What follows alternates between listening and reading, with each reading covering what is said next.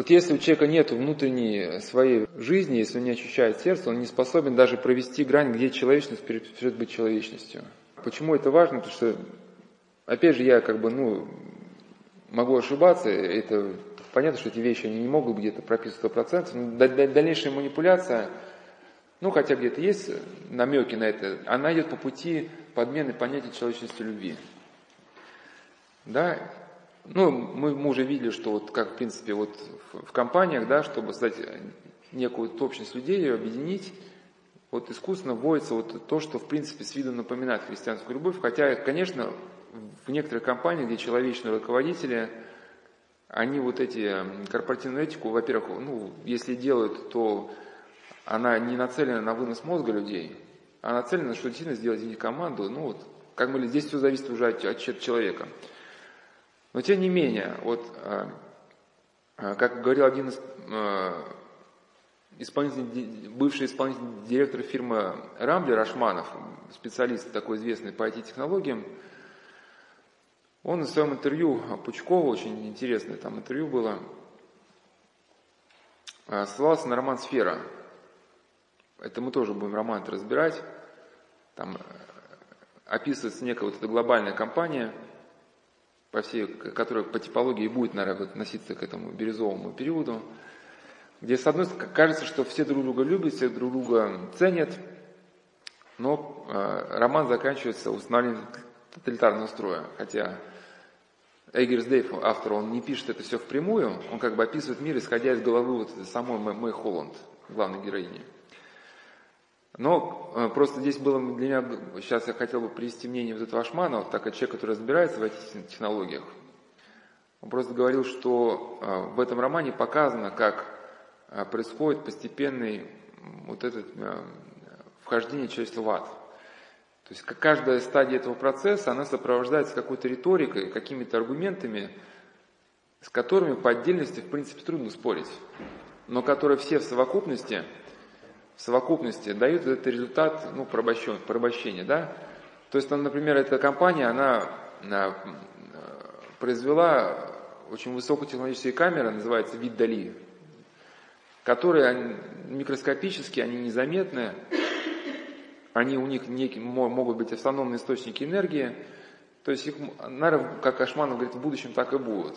Будет аппаратура, которая будет не стоить вообще ничего, она будет разбрасываться, может, с воздуха по городу, потом просто будет смываться в канализацию, но она будет создавать полный контроль над ситуацией.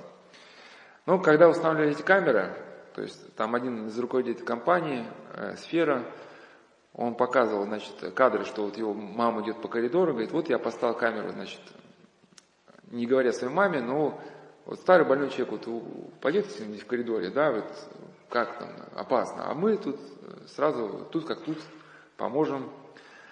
Потом идет чипизация людей, для начала, чтобы детей не крали, не воровали там какие-то педофилы, да, а потом, если в кость внедрили чип при рождении ребенка, конечно, его не будет этот чип изымать, да. И потом главный герой Мэй Холланд признается уже этот хакер Тау, который создал всю эту империю, у него были седые волосы, он говорит, ты как думаешь, почему я посидел? Потому что я знаю нечто больше, чем ты. Он хотел эту компанию в конце книги развалить. Но Мэй ему не дала, хотя там, они любили друг друга, но так как Мэй, попав в эту систему полностью, она изменила свое мышление, она от этого Тау, она его, когда он попросил его выступить перед телезрителями, с заявлением, а он в это время, через хакерскую атаку развалит эту компанию. Она пошла руководителем. Да. Только она не настучала, она пошла и рассказала этим благороднейшим людям, которые обеспокоены благом всего человечества, да. С этой точки зрения это было негуманно, некультурно разваливать такую прекрасную компанию, которая все человечество ведет к счастью. Но это уже типичная психология сектанта уже начинается. То есть там все проекты, они начинались во имя человечности, во имя помощи больным людям, да, во имя помощи больным детям. И с этим трудно как-то спорить. Но все в совокупности, оно привело к чему? Что уже последние разработки этой компании, Там, например, у человека на руках медицинские браслеты, да, которые фиксируют там ваши пульсы, все ваше внутреннее состояние, ну, конечно, ради вашего блага. А потом уже в эту компанию приглашают новых разработчиков, и они, чтобы иметь возможность в этой всемирно известной компании работать, должны предложить какую-то разработку, которая компании понравится. Ну и последние разработки уже чисто тоталитарные, что вот одна девушка предлагает, если у нас у каждого домохозяина этот браслет, то мы можем как бы знать, какой есть как бы импульс гнева, ну, допустимый. Если у него гнев зашкаливает, то сразу же сигнал идет в полицию автоматически, да, и автоматически выезжает уже машина на дом. То есть, ну, понятно, мы все как-то гневаемся, хлопаем дверями, да, но здесь уже ты раз прогневался, поехала машина сразу. Ну, и также, например, там очки были полицейского. То есть там, опять же, там человек выступил против расовой дискриминации. Он говорит, вот, конечно, везде... вот этот проект «Полиция на дом» это чтобы защитить детей, на которых гневаются родители. Вот, чтобы им обеспечить... Ну, я не помню, чтобы всем обеспечить спокойную жизнь. А второй был проект, что вот человек выступил, что вот идет расовая дискриминация, и когда идет негр, афроамериканец в толпе, полицейский сразу начинает обыскивать его, хотя потенциальных преступников там могут они быть и белыми, да.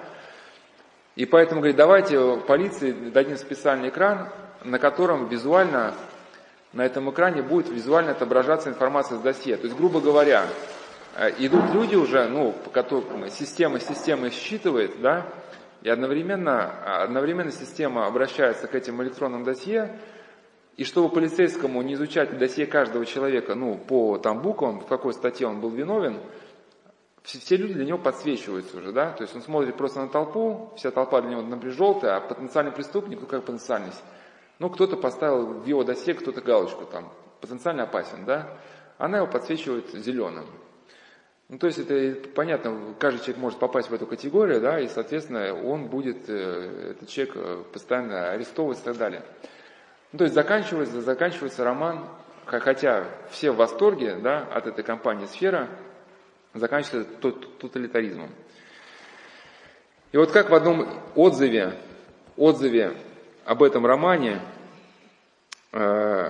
говорится, вот этот отзыв очень похож на христианский подход к миру. Вот просто нам это важно понять, в чем вот это коренное отличие христианской жизни от вот этого, ну, от той жизни, которая вырастает на основе эгоизма. Она может внешне быть, да, принимать форму какой-то коммуникации. Значит, Мэй Холланд крупно повезло. Она работает в идеальной компании «Сфера», союз блистательных умов поколения, где все прислушиваются ко всем и все вдохновенно совершенствуют мир. Здесь Мэй окружают единомышленники, ее любят, ее труд ценят, начальство тревожится о личном благополучии, о здоровье родных, за просчеты критикуют мягко, потому что в Мэй верят. Эта история начинается как милая, полная всеобщей любви и дружбы. История о рае, которую устраивают медиасети, постепенно перерастая в тревожную, апокалиптическую антиутопию, пугающую и завораживающую. И там вот все, в принципе, как вот в этих типа компаний будущего предполагается, что каждый человек будет ценен, но опять же, ну, будет некое средство манипуляции. Ты будешь ценен, но мы тебя нагрузим, да?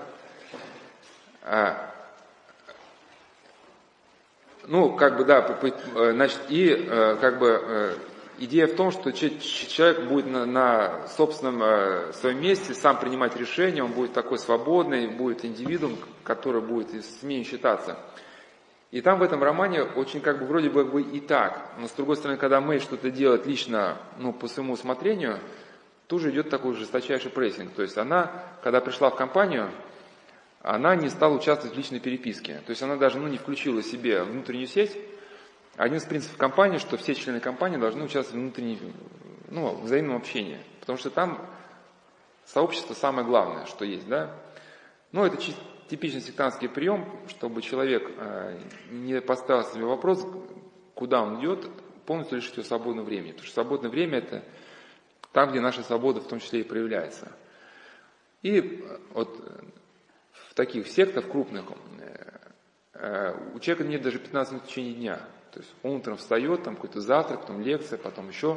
тебя везут на какой-то семинар, потом какой-то там активность, там занятие карате, там, занятие йогой, там, ужин. И вот так до самого вечера вы просто, ну что такое, что такое? А? Так вот.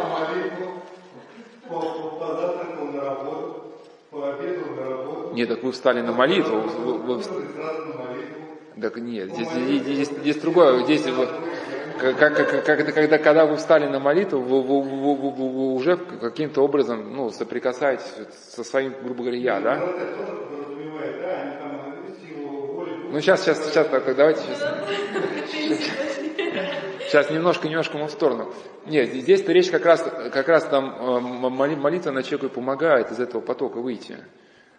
Когда вам навязывается какая-то идея, но вы начинаете, и, например, поток ненависти у вас идет, да, там, хотите кого-то убить, и вы в этом живете, и начинаете читать, например, Евангелие от Иоанна, 14 главы, ну, там, 15 глава, там, да любите друг друга, да, и вы читая, как бы переключаетесь как бы на другую волну. Понимаете, что то, чем вы жили раньше в вашем сознании, что это было неправильно.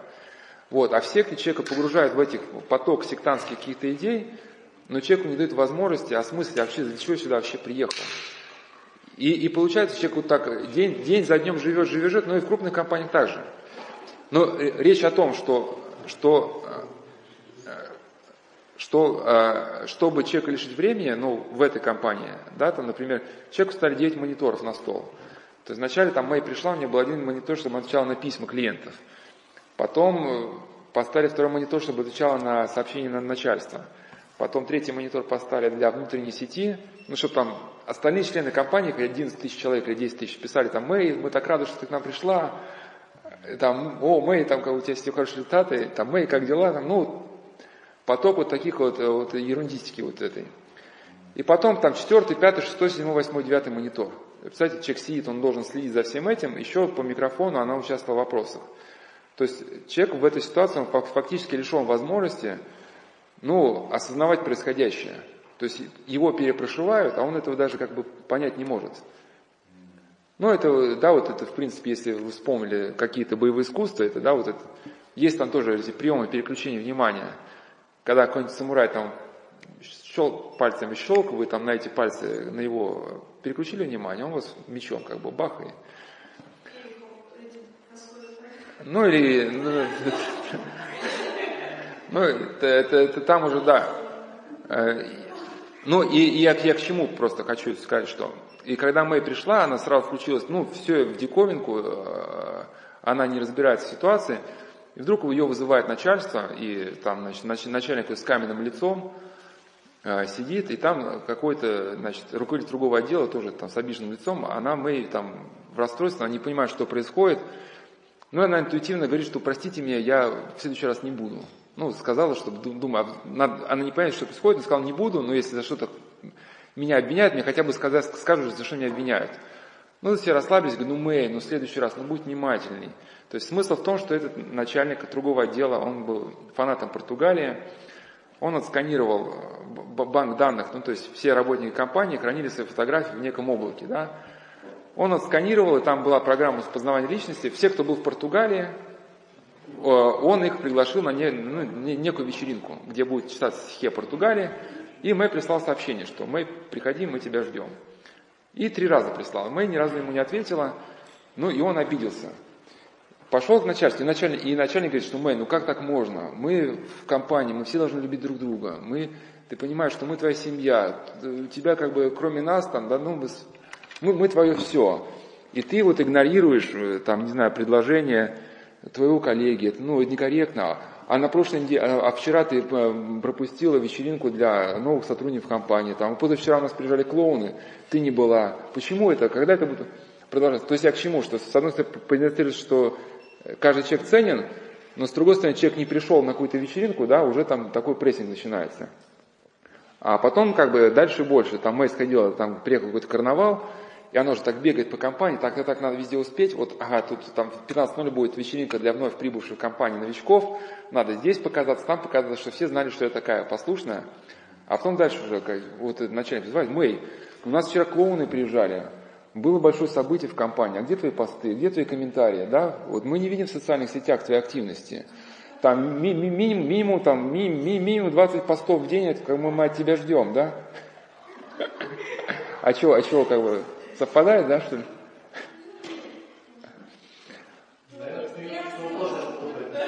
А?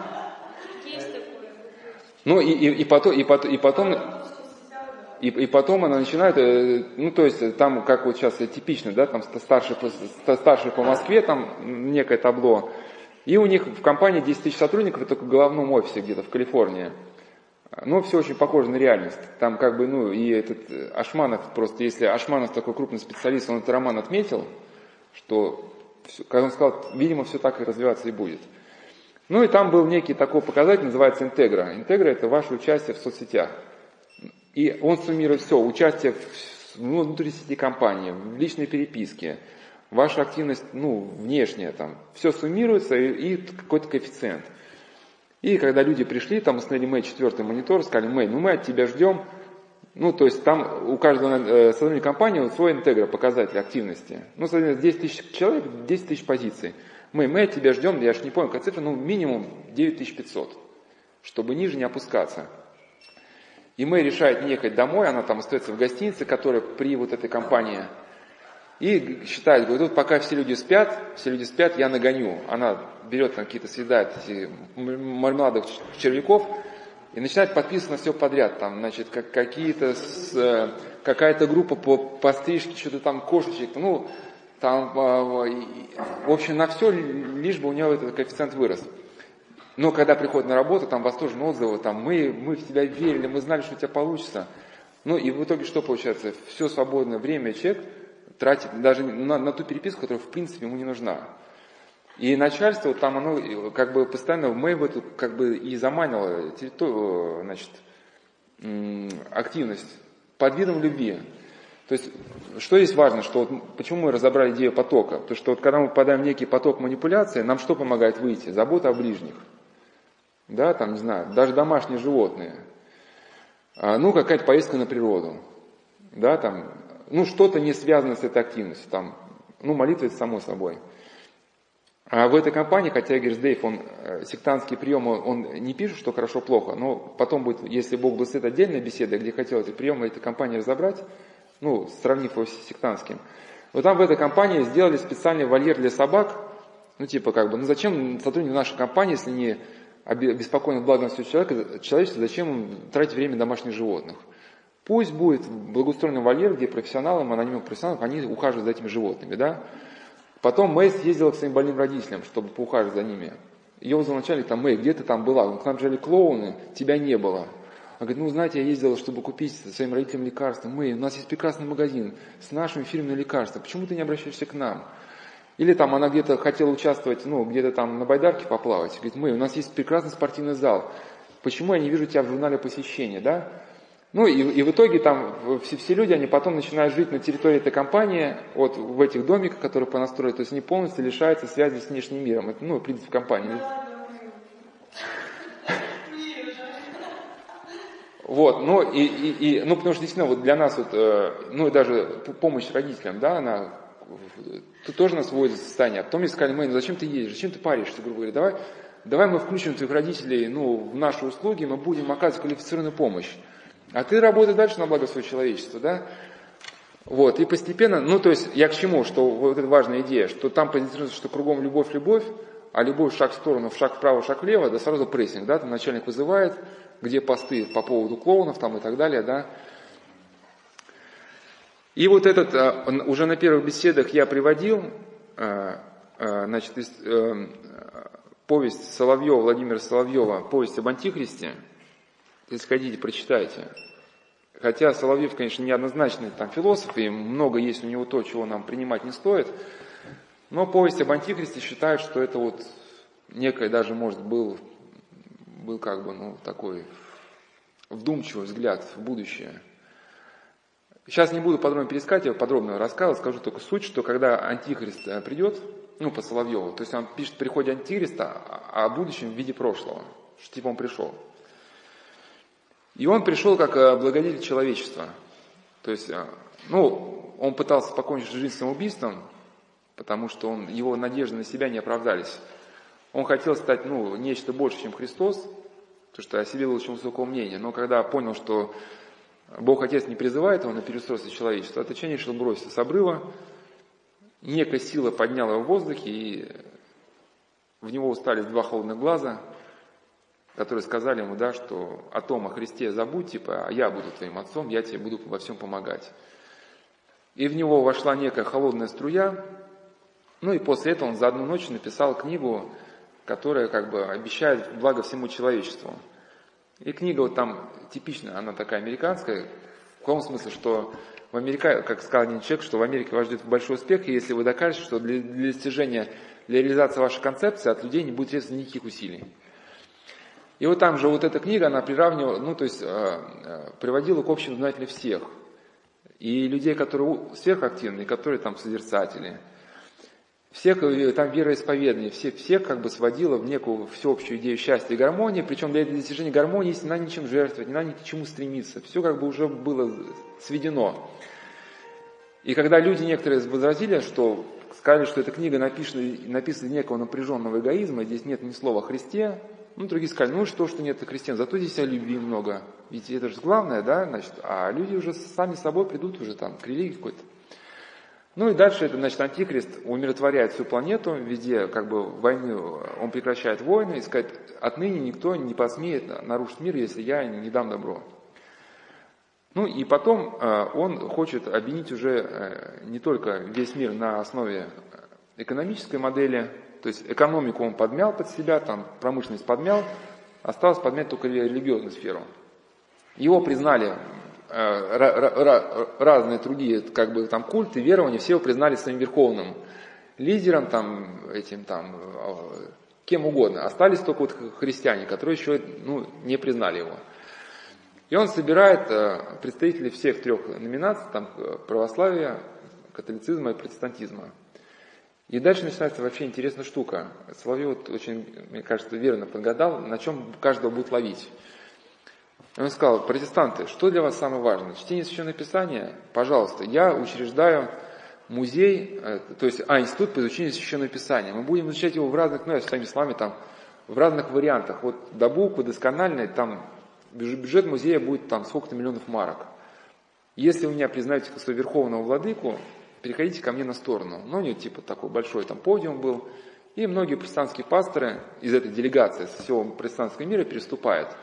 Лишь один глава этой делегации, профессор Пауль, он все понял, окаменел и остался на месте.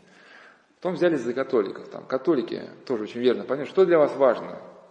Папские регалии, уже тогда уже католицизм уже Соловьев говорит, он уже с арены сошел, папа жил в Петербурге, из Италии его выгнали. Ватикан от папы уже отпал. Его прибрал уже светское, к рукам светские люди. И этот антихрист говорит, что для вас важно? Ватикан, папские регалии, властные полномочия. Все какие документы были относительно папской власти, мы это по всей империи все восстанавливаем. Все, досконально. Если вы меня признаете верховной владыкой. И все католические кардиналы переходят, и лишь один этот папа все понял, и бледный, как полотно, каменный остался на месте. И дальше на чем нас будет ловить православных? Он говорит, православные, что для вас важно? Обряд? Я создаю музей по изучению православного обряда, кстати, по всей империи, по всему земному шару. У нас просто сейчас, мы стремимся, чтобы людей вовлечь в православную деятельность, чтобы все было по-православному. Антихрист это и предложит, что он говорит, все будет по-православному. Этот музей будет изучать православную старину, как все было к жене как обращались, как тарелку ставили что у нас всякие росписи, все квартиры, все будет по-православному, если меня признать верховным владыкой. И какой был главный вообще ответ? Он решил, я прошу завтра же избрать из среды своей комиссию для обсуждения со мной тех мер, которые должны быть приняты с целью возможного приближения современного быта, нравов и обычаев к преданию и установлению Святой Православной Церкви. Кстати, по всей империи, по всему миру. Если меня признаете верховным владыкой. Ну, так вот, если есть люди, это как бы то, что он предложит, это сейчас как бы, для них людей это идеал проповеди, да, миссионерства. Значит, и вот как вот старец Иоанн, то есть многие православные, значит, они вот этой идеей как бы озаботились и признали его. И осталась небольшая кучка православных во главе со старцем Иоанном. И тогда старец Иоанн берет слово. Эти три кучки еще остались, и антихрист, чтобы видеть, что кто-то не купился, надо и этих людей как бы. Значит, значительное большинство собора, в том числе почти вся иерархия Востока и Запада, находилась на эстраде. На эстраде это уже рядом с антихристом. Внизу оставались только три сближившиеся между собой кучки людей, сжавшихся около старца Иоанна, папы Петра и профессора Пауля. Грустным тоном обратился к ним император. Непрогрессивные люди, что я для вас могу еще сделать? Там нет слова «непрогрессивно», но подразумевается, наверное. Что вы от меня хотите? Я не знаю. Скажите вы мне сами, вы, христиане, покинутые большинством своих собратьев и вождей, осужденные народным чувством, что всего дороже для вас в христианстве? Тут, как белая свеча, поднялся старец Иоанн и кротко ответил: «Великий государь, всего дороже для нас в христианстве сам Христос, Он сам. А от Него все, ибо мы знаем, что в Нем обитает вся полнота Божества телесная. Но и от Тебя, Государь, мы готовы принять всякое благо, если только в щедрой руке Твоя познаем святую руку Христову.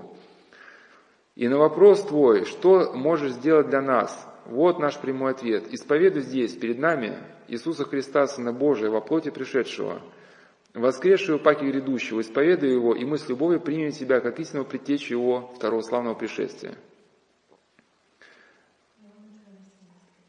Он помрачнел, и когда он помрачнел, старец Иоанн сказал: «Братушки, антихрист». И колдун, который стоял рядом с этим антихристом, наколдовал, и по попущению Божию, старец Иоанн умер. Тогда папа Петр проклял антихриста и умер сам. Потом они воскресли. И вот старец Иоанн сказал: «Наш единый владыка Иисус Христос, Сын Бога живого, а ты кто? Ты слышал? Вон от нас...» это Петр говорит. «Вон от нас Каин, братоубийца, вон сосуд дьявольский». И предает его анафеме.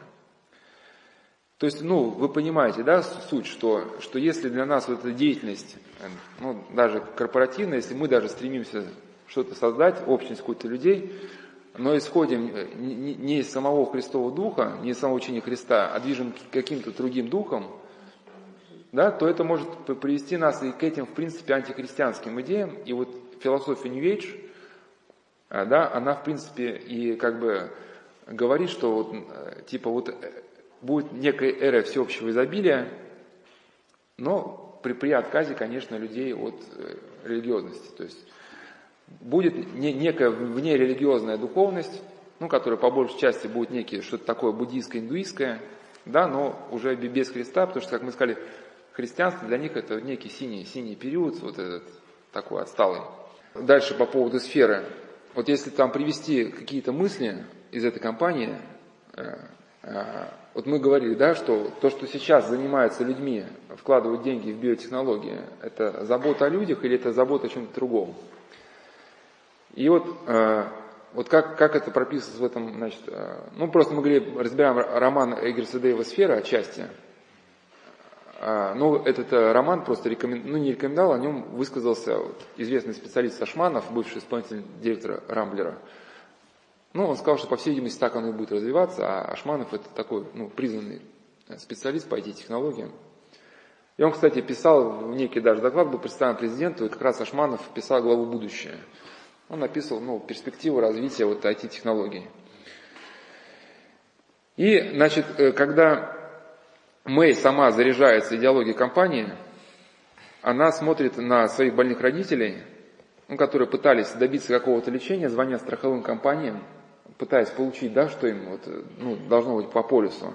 А компании отнекивались, говорили, это не входит в страховку, еще чего-то. И у Мэй рождается идея: неужели страховщики не понимают, что их крючкотворство, что их вот эти... отказы, все эти огорчения лишь ухудшают здоровье отца и угрожают здоровью матери. И дальше идет размышление. Обращаю внимание, что по меньшей мере неэффективно.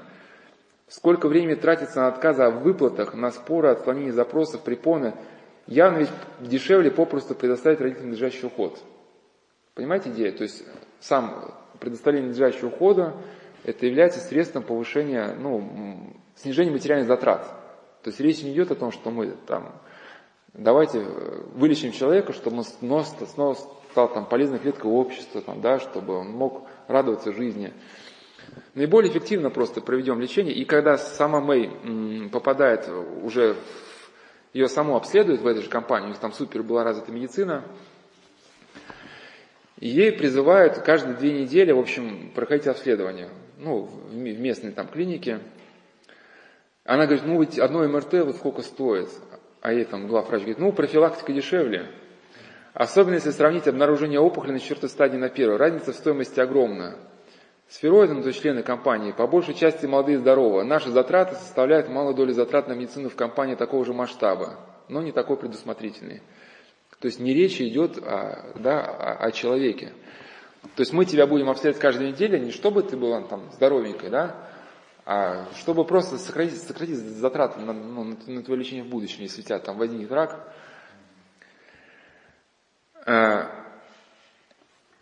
И, значит, там еще в компании был такой принцип, кстати, то, что, может, ты рассказал про микроменеджмент, то есть, так как там на территории главного офиса жило больше 10 тысяч человек, и если там кто-то хотел тропинкой пройти там, после какой-то вечеринки, ну, куда-то, эти маршруты все изучались и прокладывали тут же сразу автобусную линию с благоустроенным автобусом, где там все было там, для отдыха, да.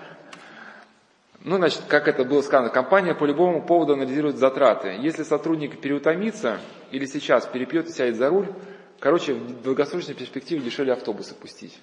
То есть зачем париться, вот сотрудник сел, поехал домой на машине, где-то разбился, страховка, там, да, там, лечение, дешевле пустить автобус, и пусть он себе едет куда ему надо. То есть мы видим мотивы совершенно разные. И вот как Иоанн Лестничник, значит, если посмотреть на вот эту разность мотивов глазами духовными, можно привести слова Иоанна Лестничника, что «видел я ли земледельцев, которые бросали в землю одинаковые семена, но при этом каждый из них имел свое особое намерение. Один, чтобы уплатить долги, третий, чтобы почтить дарам и владыку своего». Да?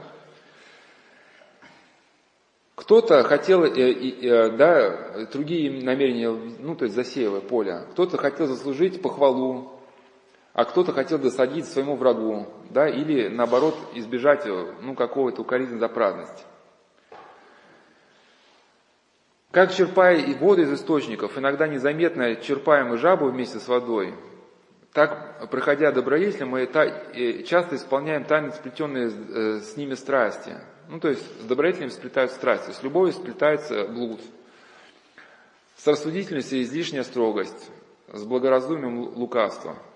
Ну, он приводит пример, например, типичный для монахов, ну, у людей светских, да, вот, желание создать, ну, какую-то команду, вот, может сплетаться, да, с каким-то таким манипуляцией в отношении людей. Почему манипуляция для нас недопустима? Потому что, если мы относимся к людям как к личностям, да, то воздействие манипулятивное сознание мы каким-то образом снижаем, ну, до уровня вещи. Ну, а для монаха, например, какое будет слияние добродетели со страстью? Вот есть добродетель страннолюбия. Ну, то есть какой-то аскет живет в пустыне, и через пустыню идет там другой монах. Понятно, что в пустыне нет воды, и другой монах: «О, заходи, там, давай, меня успокойся». Ну, и так как монахам предписан строгий пост, ну, ради гостя допускается некое послабление. Ну, ведь послабление в посте ради гостя, оно может разные формы иметь, да? Одно дело, ты с ним посидишь, чайку попьешь, а другое дело, ты там вина нахлещешься, да, там. А ты мирянин, мясо кушаешь, ну, давай я с того миска поем. Когда еще мирянин в моих краях там будет мимо проходить, да? Ну, то есть человек считает, что есть некое законное основание для того, чтобы вот эту заповедь о посте обойти. И он под видом сокрытия добродетели делается рабом страсти. То есть, чтобы показать пришельцу, не показать пришельцу, что он типа постится, но он так обжирается, отпивается, да, что-то. Вот. Или, например, революционная деятельность. Вот тоже вот интересный такой пример у Бориса Ширяева, насколько мотивы человеческих поступков могут быть разные. Вот один узник Соловецкого концлагеря рассказывал, что каким образом он вступил в революцию. То есть не за идею он вступил. Его папа был казаком, охранником в банке. Ну, какие-то там террористы что-то взорвали. папа погиб. Ну и руководство банка, оно не обеспечило потом жизнь вот супруги этого казака, да, и сына малолетнего. Они мыкались, там много бедствий претерпели, но у него запала вот эта идея, что во всем виноваты банкиры, да. Это, в принципе, кстати, так и собак тренируют. Вот почему они на заключенных они вот так бросаются? Потому что заключенные там, они ходят за проволокой, а собаку не кормят. Она в таком некормленном разжиренном состоянии, ей постоянно морды тычут в заключенных. У них запах специфический. Они во всем виноваты. Вон они. Ну и когда она только видит заключенного, его запах чувствует, у него некая ненависть, она вспоминает свой период унижения. Да, вот кто во всем виноват. Ну и также у него был вот период с банкирами. Что, и он пошел в революцию, чтобы их отстреливать, чтобы, ну, за все дело отомстить. Потому что тогда они ему не помогли, ну, семейство деньгами. Ну, а потом произошло у него некое прозрение, что когда он увидел, что отстреливают и наших, ну, инвалидов, то есть...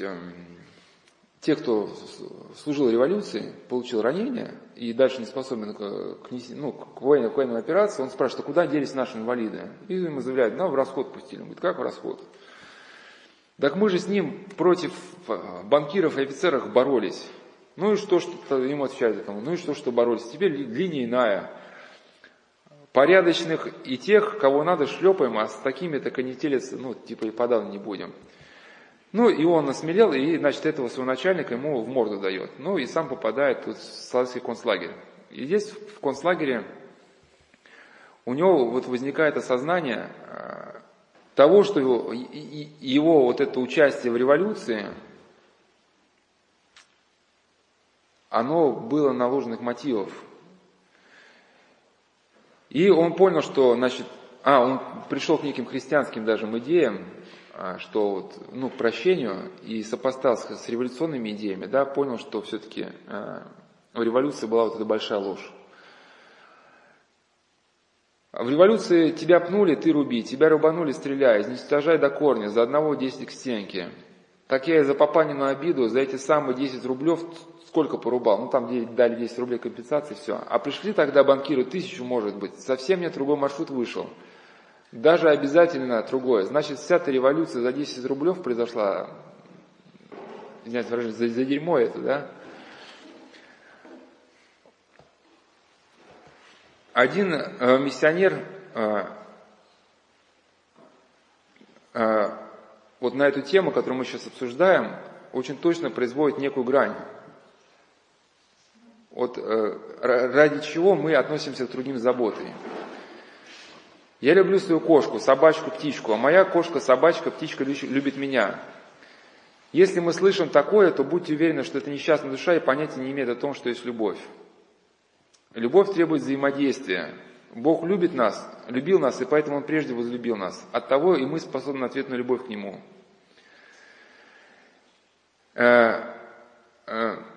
Значит, и дальше он говорит, что... И ладно, все прочитаю. Без Бога, который первым вступает в отношения с нами, этих отношений не существует. Не бывает так, что мы открываем... То есть не бывает вот такого, что мы просто открыли для себя, что Бог существует, и мы начинаем Его любить. Нет, вначале Бог нас любит, да, и мы это ощущаем, и подвигаемся на ответную любовь. И только в силу нашей любви к Богу мы становимся способны любить других людей. Не ради собственного удовольствия, а ради них самих. Потому что действительно любовь к другим людям ради нашего удовольствия, она сопровождается чем, да? Как какой-то выгодой. Вот, например, как протоиерей Андрей Ткачев, он даже говорил о скорби матерей, которые скорбят о гибели своего ребенка, да? Ведь часто не сколько скорбят о человеке, об ушедшем, сколько скорбят о том, что о потере того чувства уюта, комфорта. Была у вас там типа дома смешная собачка, которая носила вам тапочки. Вот она умерла, и ей тапочки больше некому носить. Бегал малыш, который топал, да, по коридору. И вы сейчас лишились этого топота. Но лишились, в принципе, некого своего вот этого комфорта. Для нас не имеет значения, что правильно, что неправильно, что хорошо, что плохо. Для нас важно то, как мы это для себя определяем, что это несет нам, правильно ли для нас или неправильно. То есть о чем идет речь, что очень сложно определить ситуацию, при которой какой-то поступок, можно сказать о нем однозначно. Определение, что правильно он поступок или неправильно, исходит из того, какие цели человек имел при совершении этого поступка, да? Или, что при этом он чувствовал. Потому что это любовь просто эгоистическая. Вы любите не самого человека, а тот комфорт, который достигается при общении с ним. Я часто привел этот пример, что невеста приходит к жениху, например. Бывает если общение близко, родители открывают и дверь, а Вася спит. И здесь проверяется, действительно ли она любит этого человека, либо она любит себя. Если она любит этого человека, тогда она посидит рядом, Вася работал, устал. И даже если я сейчас его не вижу, наслажусь общением с ним, то я это переживу, потому что для меня его благо ценнее всего. Да, и посидит рядом и уйдет.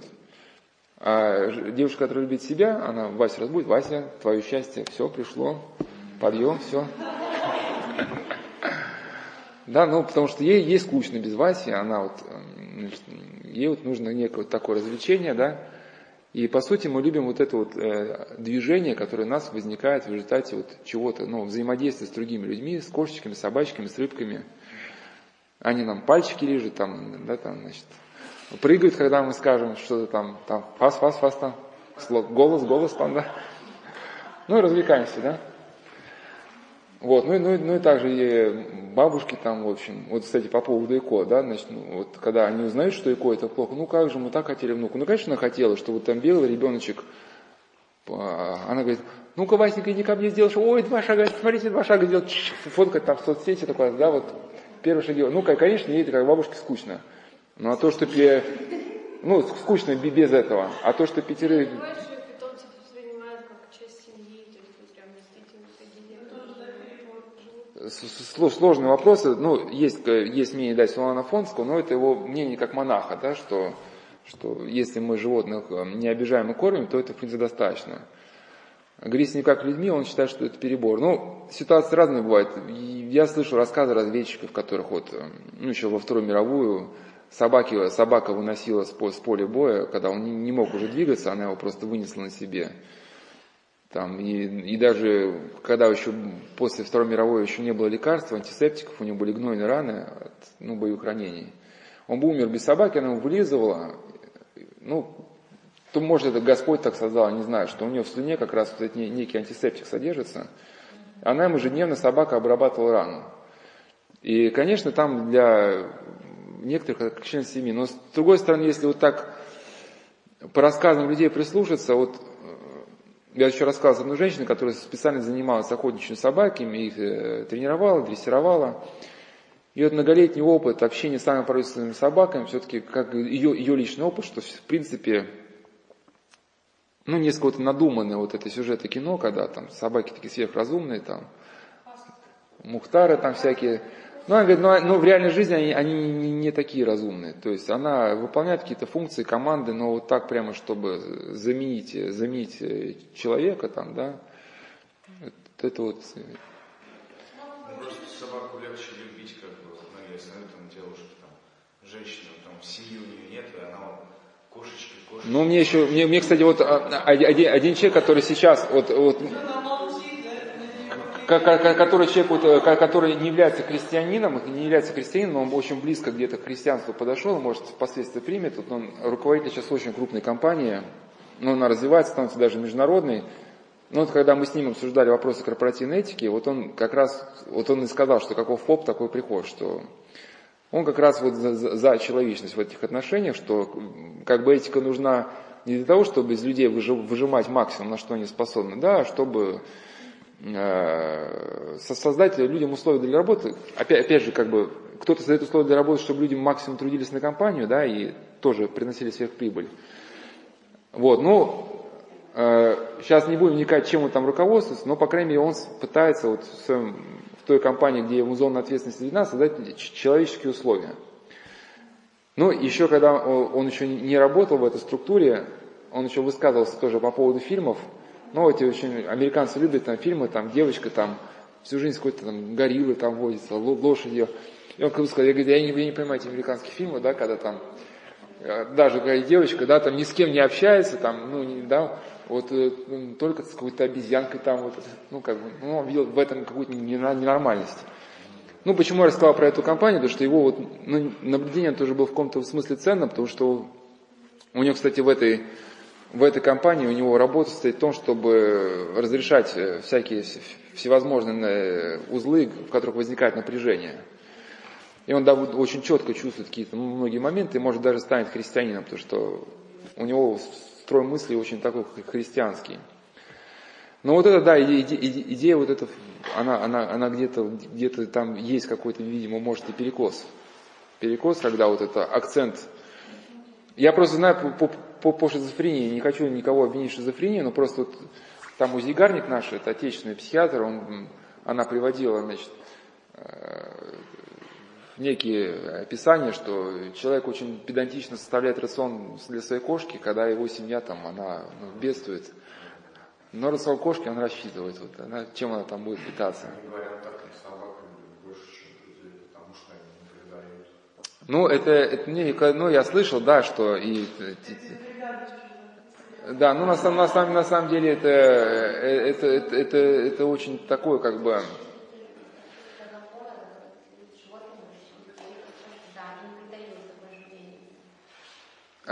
ну, и не спорят с тобой. Но с другой стороны, я слышал людей, которые занимаются рукопашными видами, да, груша сдачи не дает. Ну, тоже много, они говорят, людей, которые приходят и там... Ну, есть много таких, с другой стороны, почему некоторые выбирают общение с компьютером, да, компьютер прогнозируем. Это ты там что-нибудь там своей девушке скажешь, там не то, там она может тебе этим букетом заехать в общем, да, а компьютер все тебя понимает, ты ему сказал, он послушал.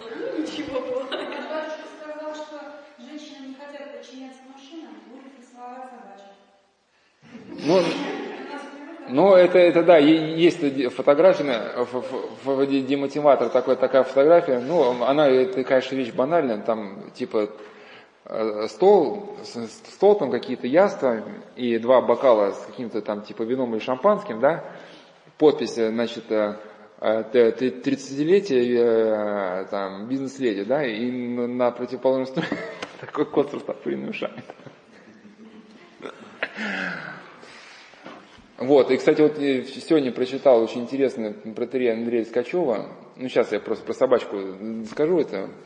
Мне понравилось очень про дедушку. Ну, просто раз вы сказали, если не хотят, да, смиряться, ведь он писал про дедушки, что вот раньше у нас были дедушки такие мудрые, которые внука брали на колени, рассказывали про дальние странства, про каких-то героев. Ну, и... У дедушки с внуками были какие-то общие тайны, там, то они на рыбалку, то велосипед. Говорит, а сейчас дедушки куда-то подевались, мы не видим этих дедушек, потому что дедушки, они с бабушками уже как бы, ну, нынешние дедушки, они развелись, там, с одной бабушкой, со второй, с третьей, да, и внучков как бы не появилось, некого сажать на коленки, значит, ну, из тоски стали пить, да, а внучки, которые родились, они уже без дедушек, вот такие уже, у них какие-то такие, да, невротизированные какие-то. Ну, если про собак, ну, просто скажу так, что есть некие изречения, имеющие вид, может быть, правильность, но неправильно по сути. И вот мы тут, кто у нас на беседы ходит, часто мы разбираем нейрофизиологию. Кстати, вот у меня даже вот прямо вот я, кстати, остановился, не двинулся дальше, вот как раз про нейрофизиологию. Хотите, могу продолжить, просто в русле собачек. Или... А если будет выбор, типа, кого покормить, бомжа или собаку, типа, лучше собаку покормить, типа, такого? Ну, на самом деле очень, ну, Ведь отношение к людям как к собакам, оно и нас в каком смысле особачивает. Потому что если мы не способны увидеть в человеке человека, это как бы является...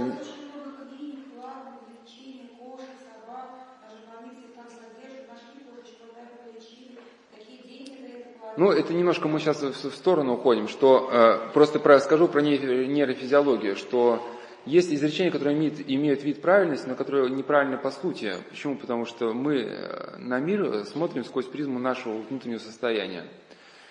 То есть, если есть уже изначально некая жестокость, может быть, и такое, какое-то стремление, может, не к насилию, может, как-то отчуждению. Когда человек будет смотреть на мир, он уже будет на мир смотреть сквозь призму этого состояния, и какие-то факты, которые другие люди будут воспринимать одним образом, мы уже будем воспринимать таким образом, да, что собаки не предают. Ну, момент сложный. Во-первых, я с одним нейрофизиологом говорил, что по поводу всех этих исследований на животных, насколько допустимо их проецировать на людей. Все-таки мыши и животные – это все-таки мыши и животные. И выводы из их поведения проецировать на людей – это не совсем уместно. По поводу предательства, могу, или не предательства, просто расскажу эти слова, это же не нейрофизиолога, это нейрохирурга. Его пес, самое любимое занятие – это разбирать помойку на диване. То есть он, вытаскивает мусорный мешок, открывает эту помойку, да, там, где он обычно под раковиной, вытаскивает мусорный мешок, несет его на кровать и там раскладывает баночки к баночкам. Там, и говорит, и когда я открываю дверь ключом, прихожу, и я уже знаю, лежит ли на диване эта мусорка или нет. То есть, если он меня встречает, скулит, радостно, значит, все нормально. А раз зашел, затикарился, его нет, и он так с виноватым рожем, уходит, скулит, значит, все, стабильно, помойка.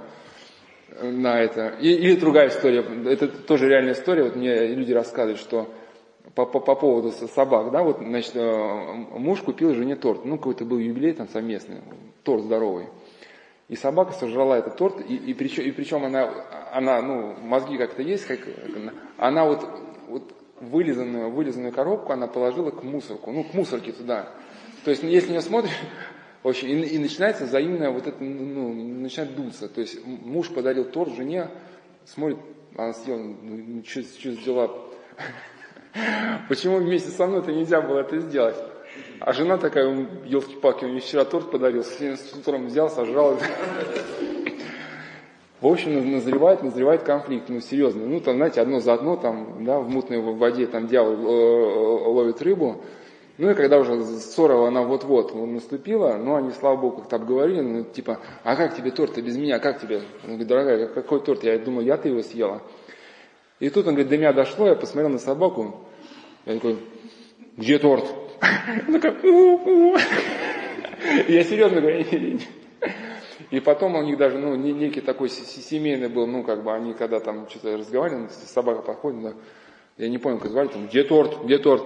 И она это помнит, так начинает скулить, голову прячет под лапу. То есть она свою вину осознала, но... Да, по поводу на самом деле, ведь есть люди, и люди, которые не предают, да, и таких много. И значит, вопрос, если мы не видим таких людей в нашей жизни, значит, тогда у нас нет глаз, которые мы, чтобы видеть, и нет ушей, чтобы слышать, и в этом некая опасность. По поводу бомжей, скажу такую фразу, смотрел как-то передачу, когда в больнице лежал, не смотрел, скорее, просто слышал мимоходом. Жалко было, что на этой передаче никто не сказал, по сути, того, что нужно было сказать. То есть речь шла про Москву, что там какой-то бомж, лежал, на личной клетке, что пак, и какой-то товарищ взял сверху, облил его бензином и поджег. Да. И, суд состоялся, и там телестудия вся разделилась, кто-то за него, кто-то против. Кто-то говорит, кто-то его обвиняет, что вы подожгли бомжа, а кто-то из телезрителей говорит, если он, это вам хорошо, а у нас в Москве, когда столько бомжей, что делать? Никто почему-то не сказал, я часто видел людей, не часто, но видел. Такая ситуация. В каком-то Красноярске или где-то еще в каком-то городе начинают висеть объявления, работа 50 тысяч рублей, трали-вали. Собирают документы у ребят, едут все в Москву, и их на какой-то объект, работают там по 2 часа в сутки, да, ну а потом, когда время уже как бы платить, да, у них документы отобраны, их просто, ребята, до свидания, ну или еще такие лбы там дяди, еще как бы и наподдают. И эти люди оказываются без документов, без как бы без всего. И многие объекты построены, в принципе, на таком аспекте, который, в принципе, всем известен. И он всем выгоден. И действительно, многие люди, которые бомжуют, это эта категория. Вторая категория – это бывшие рабы. Это уже достоверно известно, это мы обсуждали, современное рабство, да? А? Бывшие рабы. Потому что сейчас скополамин, например, на вокзалах или еще где-то подходит там, молодой человек, вы куда едете? А я тоже еду дальним следованием, мы вместе на одним поездом, они хотели чаечку, там, коньячочку. Раз, и выпили, человек раз, и все, и провал. И оказывается в каком-то там, не знаю, какой-нибудь вообще республике, в горах где-то там завод по производству кирпича. Да куда бежать? Действие этих ядов таково, что человек не помнит, как его зовут и куда бежать. Редко бывает. Да, я к чему, что многие люди, которые на вокзалах живут, это люди, которые в принципе, они, может быть, члены какой-то семьи благополучной. Один человек рассказывал, что когда он... очень, очень сложно, мы не считали.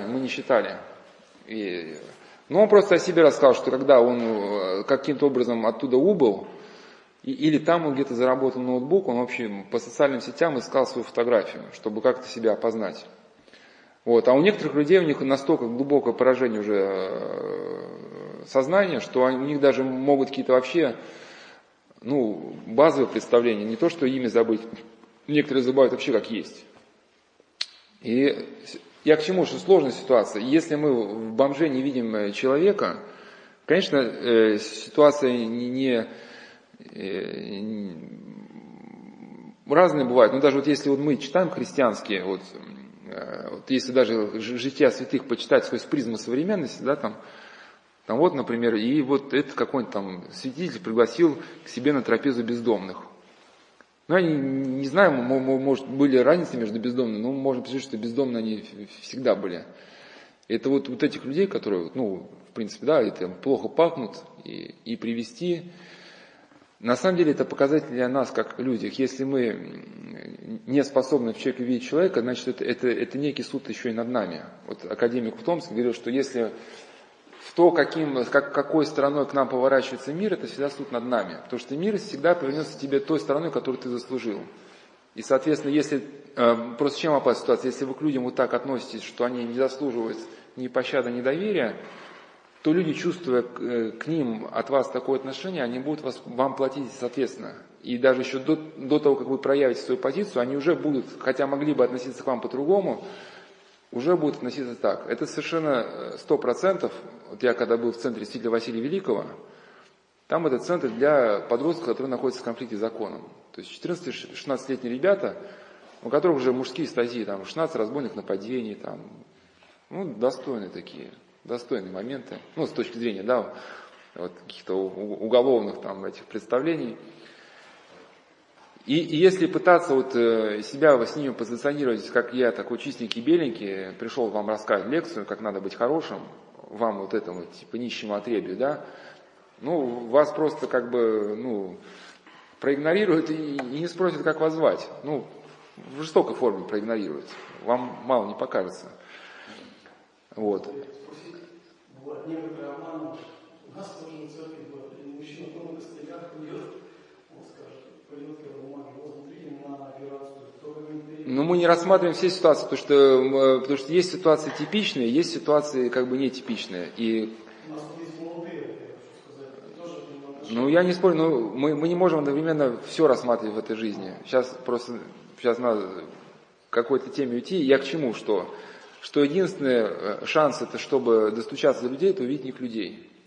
Доверие к человеку, это не означает, что вы кладете на стол ключи от квартиры, деньги лежат. Потому что знаете, что человек с уголовным прошлым, что, скорее всего, он воспользуется не очень, Воспользуйтесь согласно своим приобретенным привычкам, вашими ключами.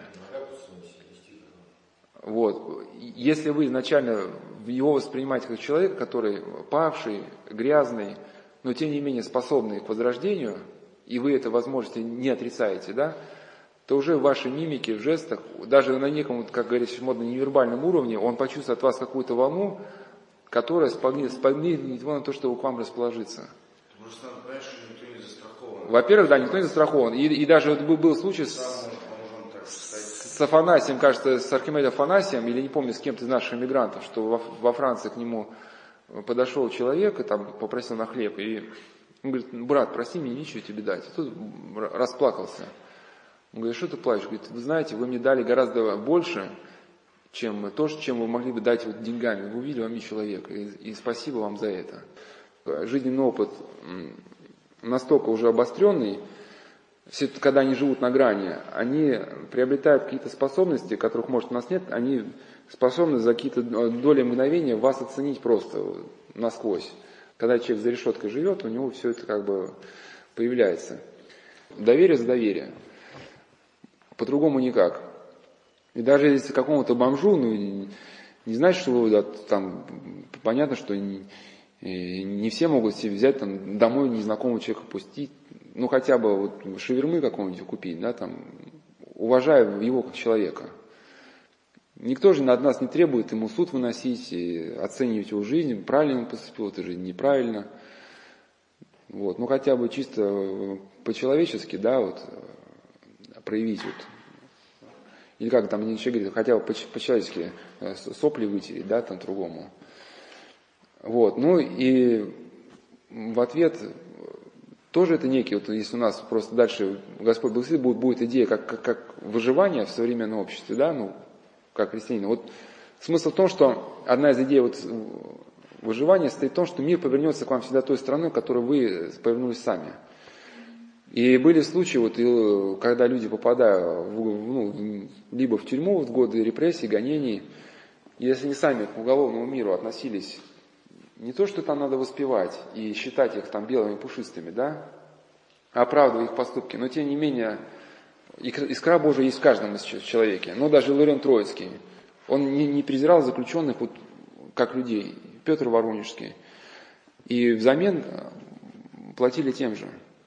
Да, и вот даже Иоанн Крестьянкин, вот если его никогда заключенные не трогали в тюрьме, хотя там, над кем-то издевались, может, да, его не трогали, потому что чувствовали, что он... Иоанн Крестьянкин по какой статье шел? Я не знаю, что, там всех сажали, всех более-менее нормальных духовников, их всех сажали, потому что они чувствовали в нем человеческое отношение.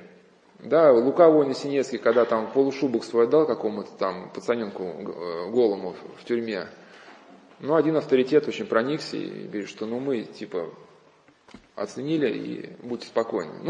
Были там, конечно, у него эксцессы, там тоже с заключенными, но тем не менее мир этих людей очень чуток на презрение. Если вы проявите презрение, вам даром это не сойдет.